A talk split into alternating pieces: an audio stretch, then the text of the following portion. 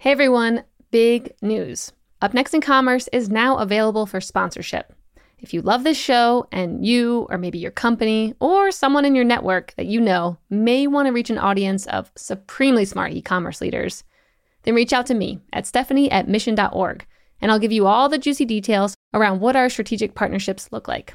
Email me at stephanie at mission.org and let's chat.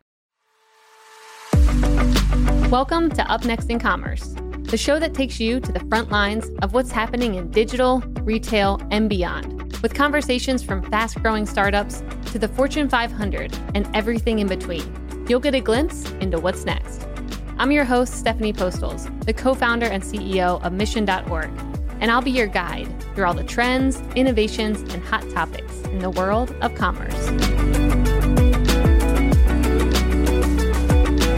My first employee was my first cellmate. Today, we have a treat for you.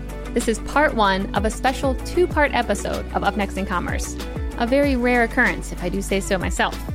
In this episode, you're going to hear the incredible backstory of David Israel, a multi time, highly successful entrepreneur whose previous business, Pop Gourmet Foods, was featured by Oprah, no big deal, and whose current company, Good Planet Foods, is skyrocketing in valuation and popularity. But before he had those most recent highs, he endured some serious lows, including some time in prison. This is a story you will not want to miss, so buckle up for this wild journey and enjoy part one of this two part episode.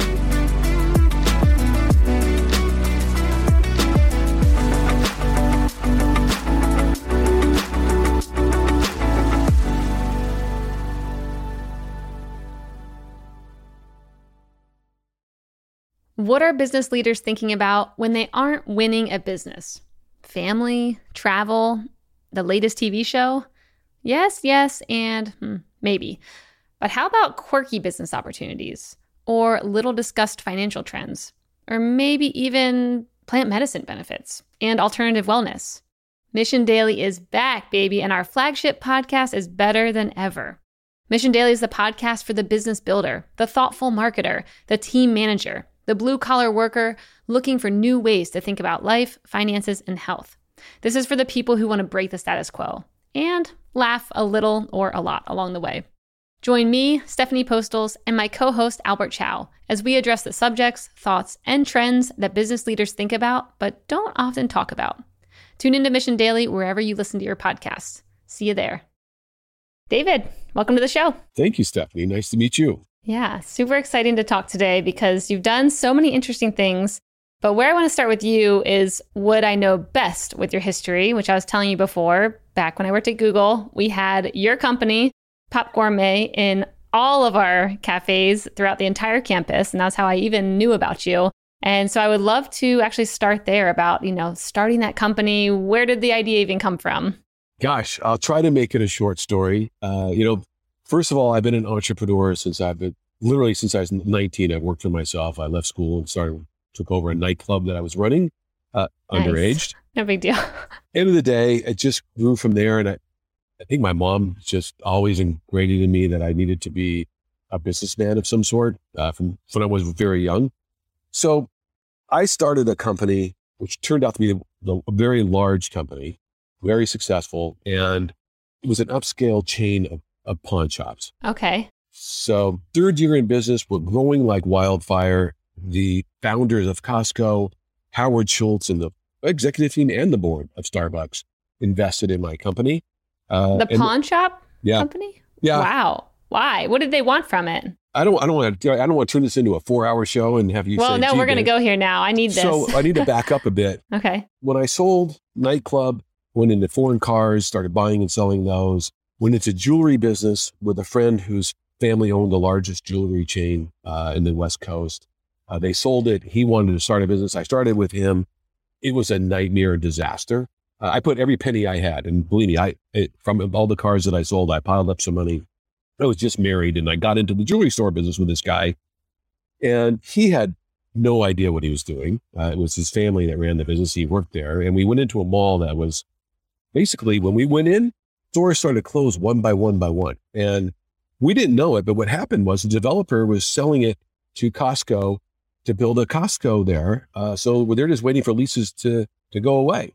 we signed for whatever reason a five year lease. This, I think he didn't have the deal done when we signed it.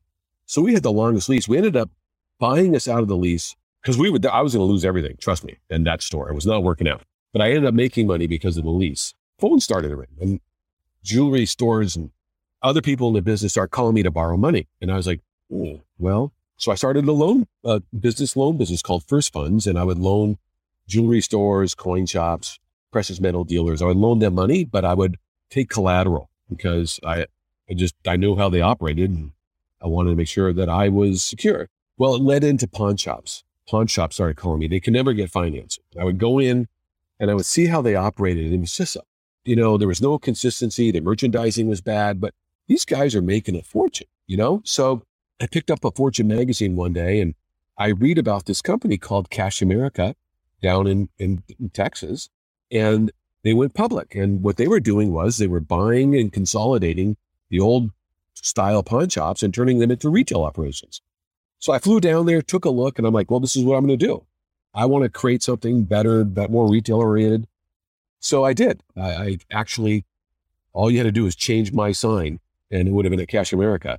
Uh, I called it Pawn Exchange, and I opened in 1993, my first store. By 1996, I had 15 stores, uh, and I raised capital from again the founders of both Jeff and Jim, a couple of their board members, Howard Schultz, several of their board members and executives, all invested into this concept because I was taking the old school and turning it into something more presentable, retail oriented, financial management. But as it turns out, uh, about seven months into, well, in October of 1996, I learned that the prosecutor is looking at me and was investigating me and my partner. Just randomly, or did they get some kind of tip, or like how does a prosecutor just start looking at you? So apparently, in 19 in our first month or second month of business, this man came in and sold us some merchandise. Okay. Not a big deal. I mean, we're a brand new store. I mean, everybody's coming to sell us stuff. I mean, that's how it works. We don't have inventory. That's how you build inventory. Jewelry stores are sending us people that usually sell them jewelry. So this jewelry store from Bellevue sends this guy over. He sells us some jewelry. He got arrested. I don't know when. I think maybe seven or eight months later. And he was in prison and he wanted to get out of prison. So he reached out to the prosecutor and said, Hey, I can turn in my crime boss. It was me and my partner. Uh, oh, you're the crime boss. Yes. Uh, wow. And prosecutor kind of bit bit off on it with everything she had and gave him immunity.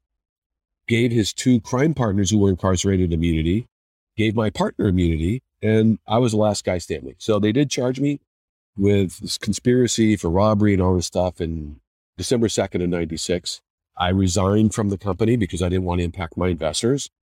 And it started out, excuse me, it started, it came in the mail. Started out, it didn't start out as conspiracy. It started out as receiving stolen property or something. And then they turned it into conspiracy later. So I was never arrested or anything, but it was pretty terrible. I mean, the crimes were terrible. It was going to be like 25, 30 years in prison or something. At any rate, I hire an attorney. I have no idea what I'm doing. Uh, he gets an investigator. He sends him out to this guy's prison where he's incarcerated. And this guy you don't really know, right? No. Like he just sold stuff to you. But I do know. I mean, I could remember once I, yeah. I mean, once it was in front of me. I mean, it was, I was like, oh, yes, but okay, yeah. that this didn't happen. Okay. At the end of the day, my he won't he can't talk to our investigator, but the investigator talks to his internal counselor, and that's who that's kind of like your case manager in prison.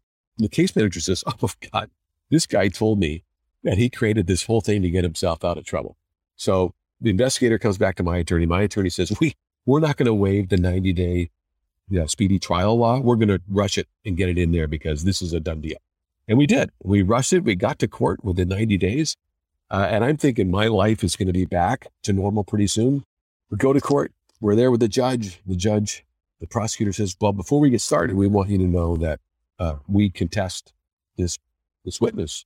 Uh, and then the judge says, why? Well, either privileged information or hearsay.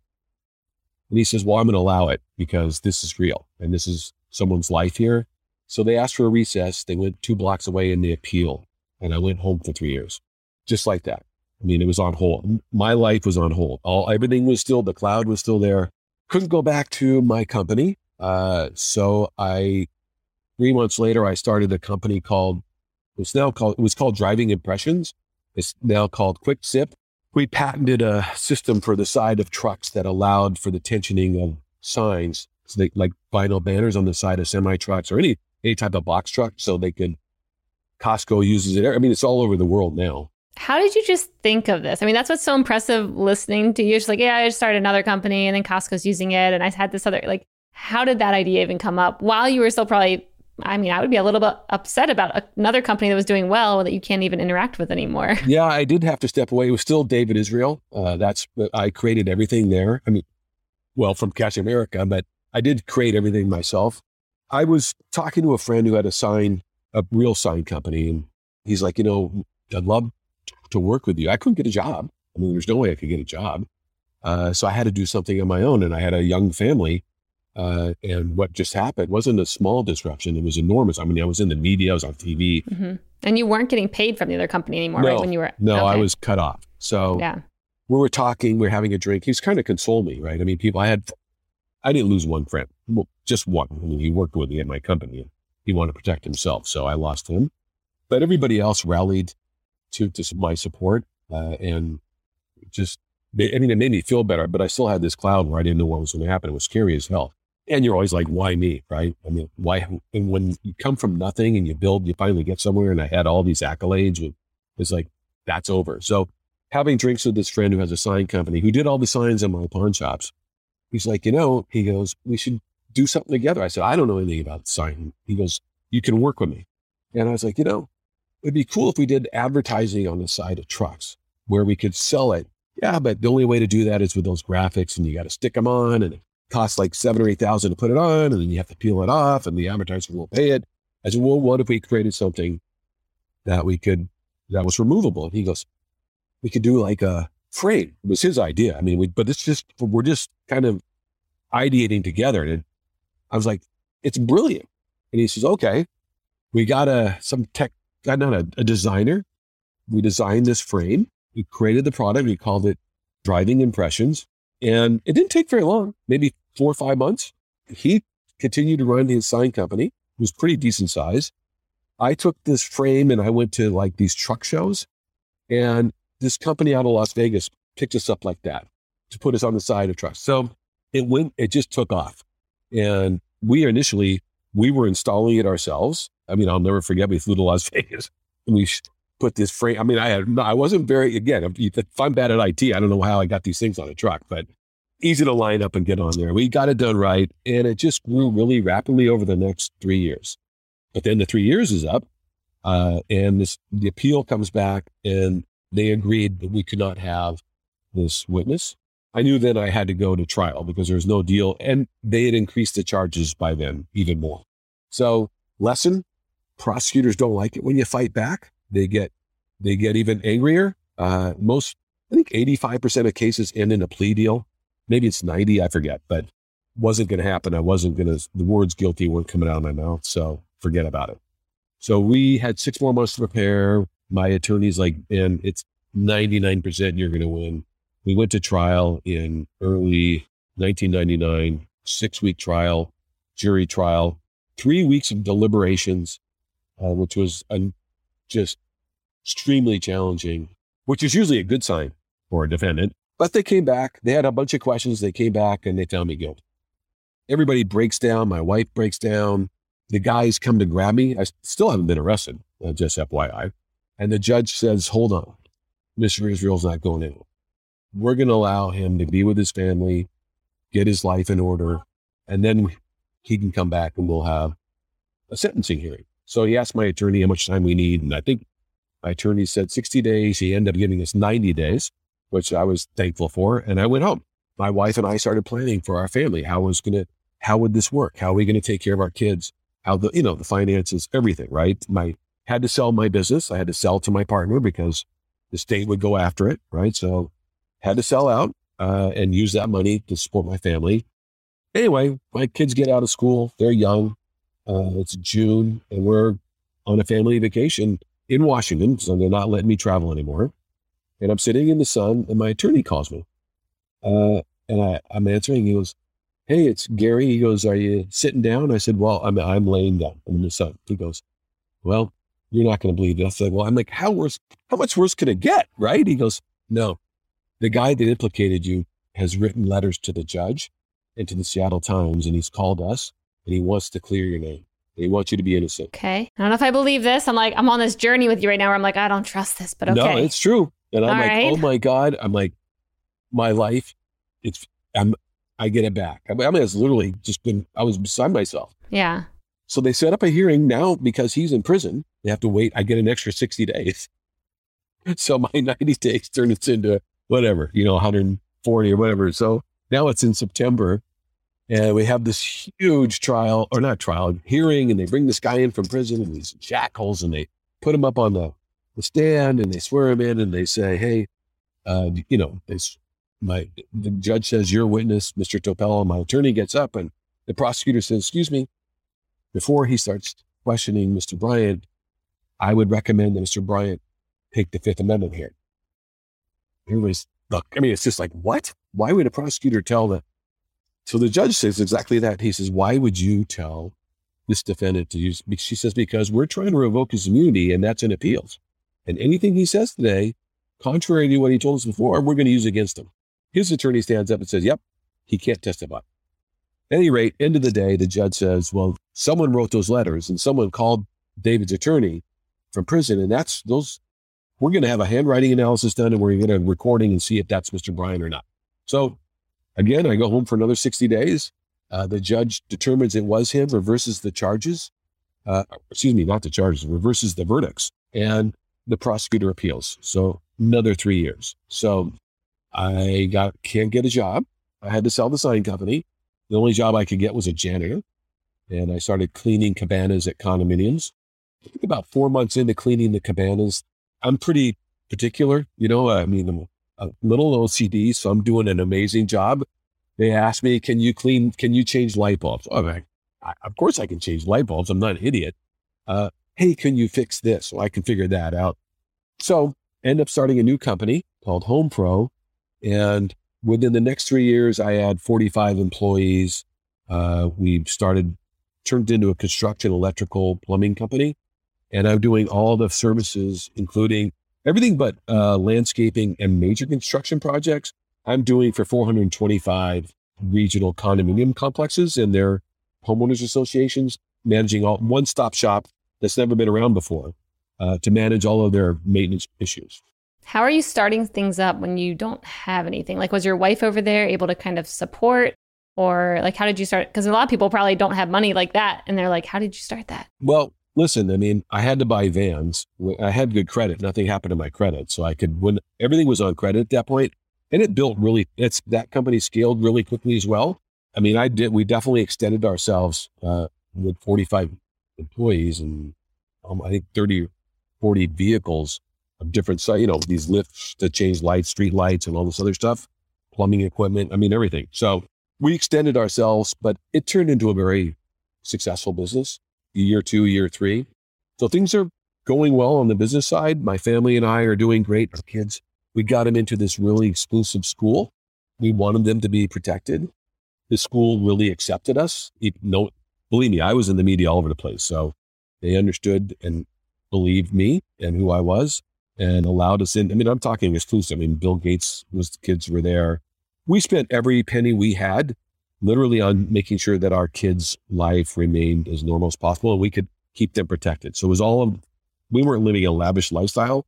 It was going into their schools and making sure they had, you know, good care and good programs after school and just be healthy. So the prosecutor did appeal. So the, the appellate court ruled again in June. They ruled in my favor uh, and up, upheld the judge's decisions uh, that the, the verdicts were reversed and it was over. But she could retry me, and that's what she was going to do. Why? What did this person have? Like, why did they care so much? I'm the only thing standing for all these all these crimes that these guys committed that she gave in- indemnity to.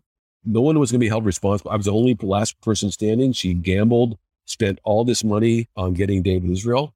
Uh, that's how it works. I mean, they didn't want to be wrong. I mean, they couldn't be wrong. So uh, yeah, uh, she wanted to retry me. And listen, I spent a million two so far cash. That's, you know, I'm borrowing. I mean, we're kind of upside down. I've had to sell businesses. Now I have a new business. you know, we talked to an attorney, he's like $700,000 is what my fee would be. And that's up front. And I'm like, you know, my last attorney told me it was 99% chance I'm, I'm to go home, you know, with a not guilty verdict. And that didn't happen, even with this weird, you know, kind of evidence that didn't, there was nothing sticky really. I mean, it was a messy, it was a messy uh, case. So I just said to my wife, I said, I, I just can't do this. And I can't put us into more debt. And I don't want to, you know, I said, and potentially go away for 15, 20 years. I said, just can't do it. I said, I, I need to make a deal. And it's been seven years. Okay. So I get an attorney. He says, okay, they'll do 18 months and you plead guilty. I said, no, guilty's not, not coming out of my mouth. I said, I'll plead no contest, but I'm not pleading. There's no guilty. We negotiate for a couple weeks and the best I got was four years and no contest. They really wanted a guilty. And I was like, you know what?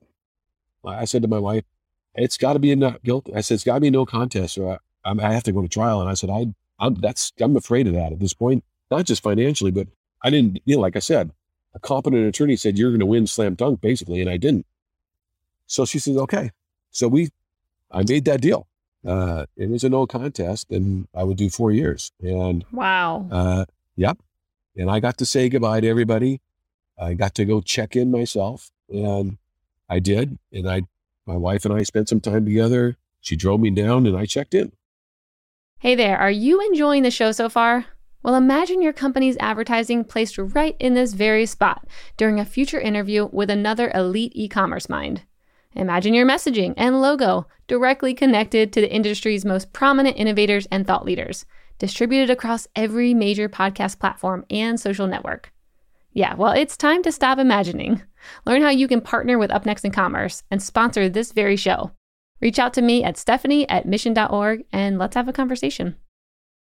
Jeez, four years. Yeah, oh but you gosh. know what? I mean, here's the thing, uh, Stephanie. I mean, it was no fun. I wouldn't want to do it again, but I wouldn't change it. And I don't, my wife might change it, but I don't, you know, it made me a stronger, better human being when I was in business and I had all these accolades and like I said, the founders of Costco and Howard Schultz. I mean, it's, you know, I was like, okay, I'm pretty cool. You know, I want this, I want that. I, I need this to be, feel good about myself. And I think when I came home, I was like, I want to, I just, I don't care about all this stuff. I really care about, you know, I want my kids to be healthy and happy. I want my family to be together. I want to help people. Uh, and I, I saw things there that made me change as a person my perspective on the people incarcerated. I don't know what you think, or a lot of people's perspective is, is that they're just idiots, scum of the earth. Well, a lot of them are not idiots, right? Yeah. I think a lot of people are like you that are in there where it's like some, uh, yeah. but some are super smart that never mm-hmm. had an opportunity. They're victims of mm-hmm. their environment. Uh, mm-hmm. It's not second chance. They never had a first chance. Okay. And I saw this and I saw how the system prevented them from being successful when they wanted to not do it anymore. Right. I mean, so, any rate, my goal when I was there was to really make that prosecutor regret what she did to me. Uh, I wanted to be successful.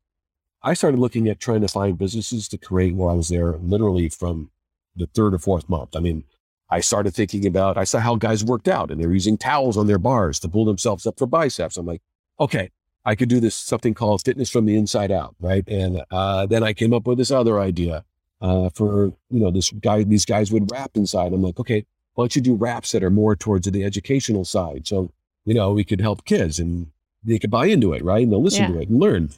Were uh, others like in on it with you? Were yeah, they like, yeah, they were super excited.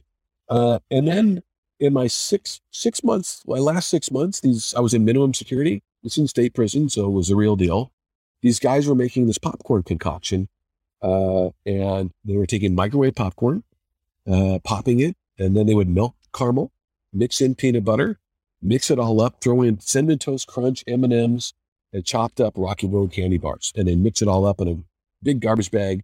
Then put it in smaller garbage bags, all clean, and trade it out. And one day, everybody would get all excited when these guys made this stuff. And one day, I tried it, and I was like, "This is this is a business.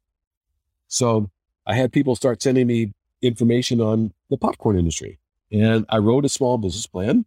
When I got home, I started looking at it. I started making this for my friends and family. And they were like, oh my God, you got to sell this stuff. So in 2011, I made a batch up and I put it into plastic bags and I took it to a local grocery near my house. I dropped it off and the manager called me like two or three days later. He's like, Hey, he goes, we want to bring this in. I'm like, okay, I'll make it. I'll bring it to you. You guys can pay me when you sell. He goes, no, no, we're going to buy it. And I called it the original Big House. And it was an unbelievable product. So I, he started selling it and then they put it into three more of their stores. And I was like, Hey, I, I have a business here. Uh, then I started adding other flavors and I did a caramel, really high level caramel. And then I did a high level cinnamon caramel and it's selling really well, you know, and I, now I'm doing these samplings in these grocery stores and I'm like, this is really fun and cool, but how am I going to grow this business? Right. I mean, I have there's everything else on this shelf is a caramel or a this or that, and there's nothing really unique about it. So I said to my wife, I said, I need to do something more unique to make this a, a more innovative product. She said, you should do chocolate salted caramel and white truffle. Those are really trending yeah. flavors right now. so I did, uh, put them on the shelf. They started selling. And now other stores started to call me. I'm like, okay, I have a I need to get a place to make this. I can't make it in my home anymore. Got a small facility and I hired a consultant uh, in the food business uh, because I didn't know what I was doing. And he, she tried the white truffle. She goes, This is the most amazing product I've ever had. She goes, You know, Oprah likes white truffle. I said, Really? I said, Well, I'll send her some. And I shipped some out to O Magazine uh, for them to try. And just their headquarters that like you just found I their headquarters? Did. Yeah, in New York. And how much did you send them? Just five bags. Okay. Yeah, uh, several different ones, but mostly uh-huh. the white truffle. I mean, it was three white truffle, a, a big house, and a chocolate salted caramel. Mm-hmm. Anything else? Any like stories behind it, or no, where it came from, nothing. or just the back? Okay. No, I just said Product I heard Oprah likes Got white it. truffle. Yeah. I make an amazing white. I mean, I wrote a little note. Yeah. Two weeks later, I get a call on a Friday afternoon. I'm in this tiny little thing where I make my popcorns, about 1,400 square feet. I'm from O Magazine. I'm like, this is David. She goes, yes.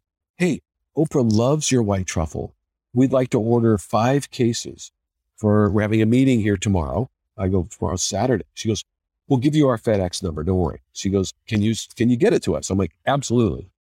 I'm, we had to go make it. We made it, got it to FedEx, shipped it out. They ordered it a few more times and then they said they were putting in the magazine. It went ballistic. And that company over the next three years turned from popcorn into potato chips, into condiments. Uh, we were in 35 countries.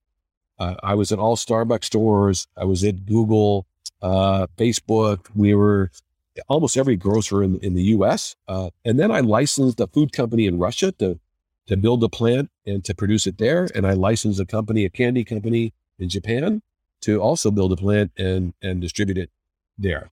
Okay, tell me more about that. That's interesting. I mean, yes, it blowing up everywhere here is very, of course, amazing and, you know, got really popular. But why did you choose Russia and Japan? And they had reached out to us. Okay. They, you know, I think I was selling product, not in Russia, but I was selling product in Japan through a distributor. And the very large candy company, one of the largest candy companies there called Nippon Mikagawa, reached out and said, Hey, we'd like to license it and make it here and sell it. And that just happened. It was great. Got it. Okay. The Russian, I hired someone to take care of my elderly mother, and she was a Russian woman. I brought her a bunch of popcorn and potato chips. She gave it to her husband, who happened to be a food broker, who sent it to his boss, uh, who owned the food company in Russia. And same thing, it's still thriving today. Wow. Uh, in Russia, uh, I don't know. I'm. I don't. I don't know how they're doing it right now, but they're doing it but you know, Stephanie, I left out something really important. I don't mean to go backwards. No, go go backwards. As I grew Pop Gourmet, I hired my first employee was my first cellmate. Mm-hmm. Uh, wow. Who never had a job, a real job before. Uh, he went by Rex. Uh, he was an African American man who super smart. He said, "I wish I could be a businessman like you." I said, "You are a businessman." Uh, I said, "You you have to you have salespeople, you have customers, you you have to you have payables, you have receivables. So just you had the wrong product, Rex, and that's why you're here. I said, but you ran a business. And he's like, oh my God. So he was my first partner. As we grew over the next three or four years, we hired 250 men and women that were transitioning and coming back into the society. And I wanted to give them opportunities. And many of them, some have still worked for me here today uh, at Good Planet. Some have gone on to other careers. Some weren't successful, uh, but I really wanted to give back to the community, and I started working with the Department of Corrections to build uh, uh, these opportunities and, and find a better pathway for these guys. I worked with the Virgin Group. I worked with Dave's Killer Bread Foundation. Uh, I worked with the prosecutor's office, and we all collaborated. And I still do today. I really, like I said, it kind of changed who I am, and I wanted really wanted to change our community for the better, uh, and give people opportunity to get their lives on track where they weren't before. Yeah, and see what happened. See that prosecutor that prosecutor made all this happen. First off, where is she today?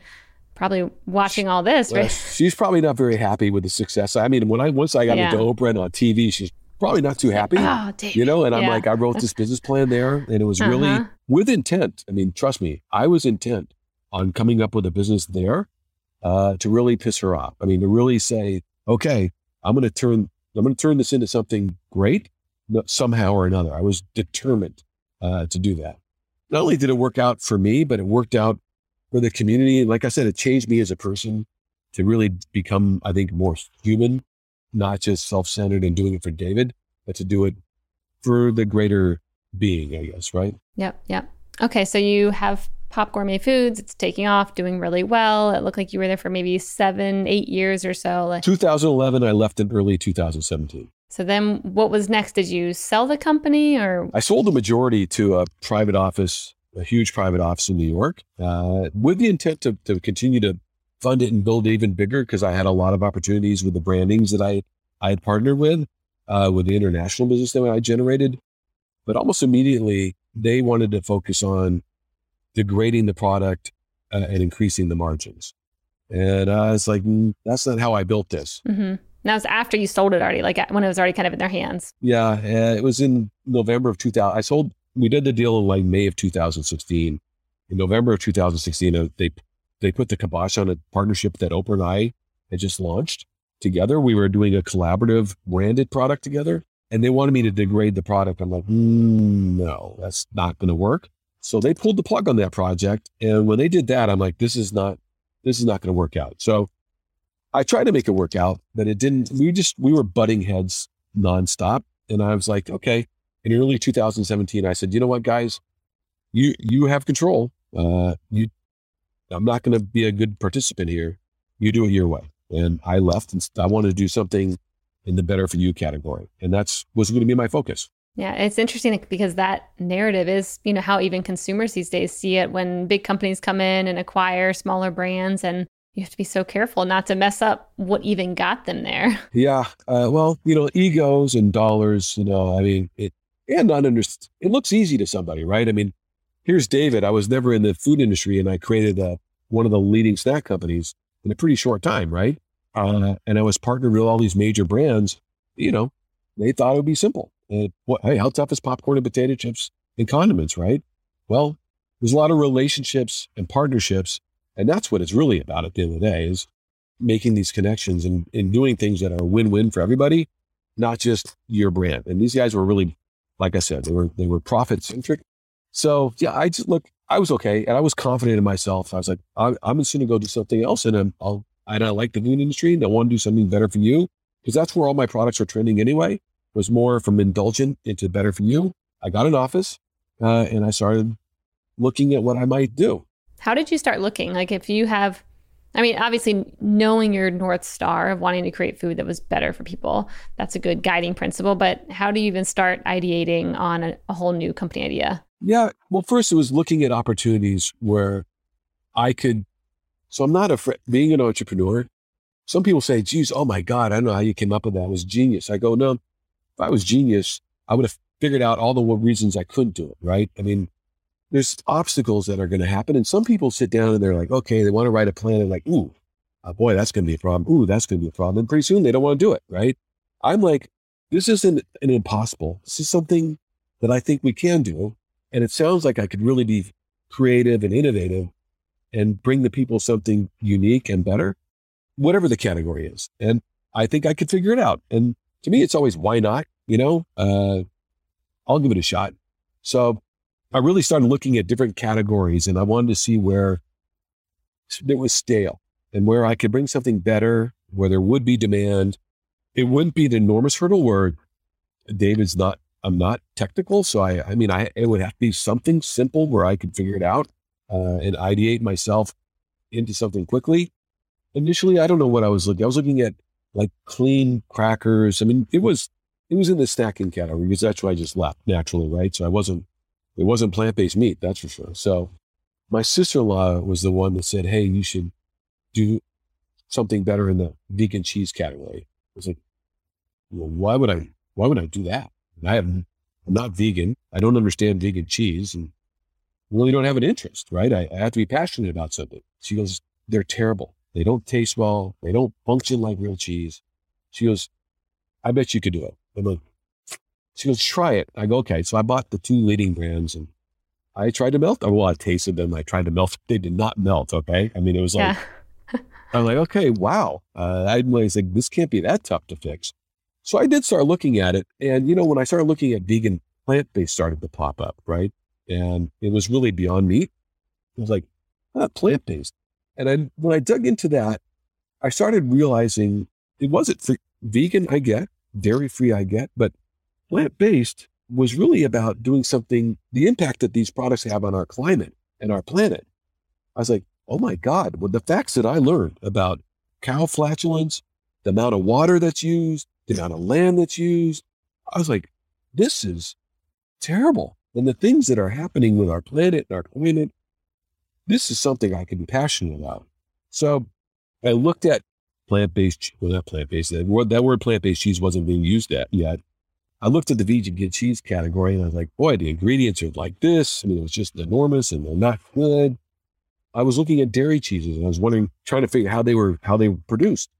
And there was a particular dairy cheese called analog where they used dairy powders and, and oils to make real cheese like Kraft singles, some other processed cheeses. I was like, huh, why couldn't I replicate that with plant-based material? So I reached out to all these companies in Wisconsin where I, I, had to find who made analog cheese, and there was there's a ton of them. And I reached out to them, and I got no's either because they didn't want anything to do with vegan or plant based, or because I'm just too small and they didn't want to put a startup, right? And allergens and all this stuff. I'm like, oh, well, that's not good.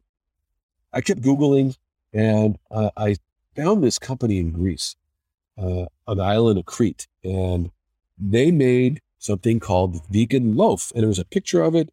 It was an analog cheese and it showed it melting. I'm like, well, that looks good. So I ordered it. It showed up two weeks later and I melted it and tasted it and it did melt really well. And it tasted like a blah, just very plain American cheese and it had, it was transparent because the coloring wasn't really well, but the composition was there. The, the, the foundation for the melt and a potential good flavor and texture was there. And this is all they made their they made this for other people for Ramadan and the Greek Orthodox holiday, and that was it.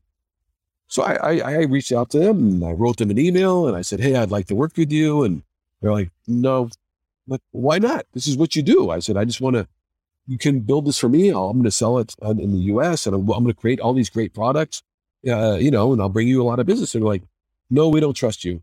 You're in the United States. You're going to take what we do and you're just going to go make it there. I said, that's not how I do business. I said, let me come meet with you. So I flew there. I got off the plane. One of the partners takes me to drinks. It's on a Sunday afternoon, about three o'clock. The second partner comes. We go to dinner. So now we're together about six hours. I, they're trying to introduce me to all this Greek food, which I know by heart because my grandparents were from Greece. Uh, my wife makes Greek food. I mean, I, I'm very familiar. So I'm, everything they would tell me, I'm like, yes, I know. My wife makes it. Yes, I know. My my mom made that. Oh, yes, I know. I make that. Oh, this is called raki. It's a very special alcohol. I said, my grandma made the raki. I said, uh, first alcohol I ever drank. And they're like, oh my God. He says, you I trust. You can have whatever you like. So I built these products, all the American, you know, like the American cheese, cheddar cheese, all the slices and shreds. And I built the brand to connect with the consumer because that's you can have a great product. If they don't like your packaging and branding and they can't connect with it, you're doomed. I mean, I learned that in the snack category. I mean, it's really, all these things are really important. So I, I, I came up with Good Planet, uh, small e because it's plant based. It's good for the planet and launched the brand in May of 2018. It just took off. I mean, like wildfire. In 2019, we were growing like mad. I was meeting with the directors of Beyond Meat, the board members uh, in Chicago, to talk about collaborating. When I left that meeting, I had to tell my whole story. Somebody asked, How did you start the company? And I'm like, Okay. I said, Well, they're like, Well, how did you start the snack company? Because I had to say I left the snack company. To you have to tell the whole story. You have to. yeah. So I'm thinking it's the former CEO of McDonald's who's a board member of Beyond. I have all these funds. They have a big, huge fund. This is going to be over, right? I mean, they're not going to want to work with me because you never know, right? We leave the meeting and the CFO of the fund says, Hey, if you're raising capital, we'd love to look at it. And go, that was the most amazing story we've ever heard. And I said, well, thank you. You know, I mean, that's pretty touching. I said, I'm working on a deck for investors. I said, I'm going to raise capital next year. I said, I'd love your feedback on it. He says, okay. I sent it to him three days later. Two days after that, he, they wrote back and said, we'll do the deal. I go, what? Ask for feedback, you get money. I'm Ask like, for uh, money, you get advice. right. I said, I, I, said, I'm not raising capital right now. They go, no, no, we'll do. I said, no. I said, I'm really not raising capital right now. I said, I need to build the value before. They go, well, what do you want the value to be? I said, well, not not the valuation it is today. I said, the way we're growing in six months, it's going to be multiplied. And I said, I have a duty to my team and I have a duty to those who did support me with their investment early to create the most value. And he's like, look, we want to do this deal. What, what do you want the valuation to be? And I said, it needs to be X. And it took two months, uh, but that's what they did. And I got the valuation that I wanted. Yeah. Wow. Okay. So fast forward to today. Where's your company at, like size wise, or like how big is it now? Well, it's grown uh, substantially. I mean, this is fourth year anniversary uh, of our launch was in May. Boy, I brought on this amazing executive team a year, almost two years ago now. My first hire was going to be a president. Found a great candidate in Bart Adlam, who was the former CEO of Siggi's Yogurt. You know, he took them from 10 million down to 50 million. Look, I'm happy to create brands and create products and build partnerships and go out and sell and do whatever, right? I'm not a good people manager because uh, I, I'm more of a, you know, let's everybody hop on, let's go do it. You do what you got to do. I'll do what I got to do. If I drop the ball, you pick it up and run. You get to a certain size, there has to be accountability, direction. Uh, you know, you have to be managed properly. And some people need that, right? That's not David. I mean, so I needed someone that was going to be able to execute, build a team, hold me accountable, right? Okay, so David, you obviously have an epic story. We've talked about so many things, but we didn't get to talk enough about Good Planet Foods yet. So, what I'm thinking is round two, we bring you back and we bring back your co CEO, Bart, and we have the two of you and we get to hear about what you're up to. I want to hear all about his past. I know he's been a CEO at some cool places, he's done a lot of things, and then actually see the dynamic between you two. How's that sound? That would be awesome. What a great opportunity that would be. Can't believe you're offering us to do that, but we'd be thrilled. And I'm sure, uh, yeah, I would love to tell the, a deeper story about Good Planet for sure. Amazing. And now Bart's been put on the spot. He has to show up. So you make that happen. That'd be awesome. And until the round two, thank you so much for sharing everything. This was amazing. Well, Stephanie, thank you very much. Listeners, thanks for tuning into this episode. I hope you enjoyed it as much as I did. If you haven't already, please subscribe, rate, and review this podcast. It helps spread the word, and I would greatly appreciate it. See you next time.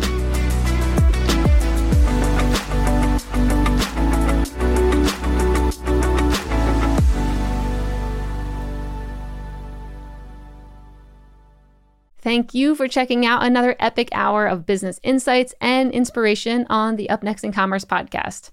If you like what you've heard and you're interested in partnering with us to bring your brand to a growing audience of e commerce experts, reach out to me at stephanie at mission.org to get the conversation started.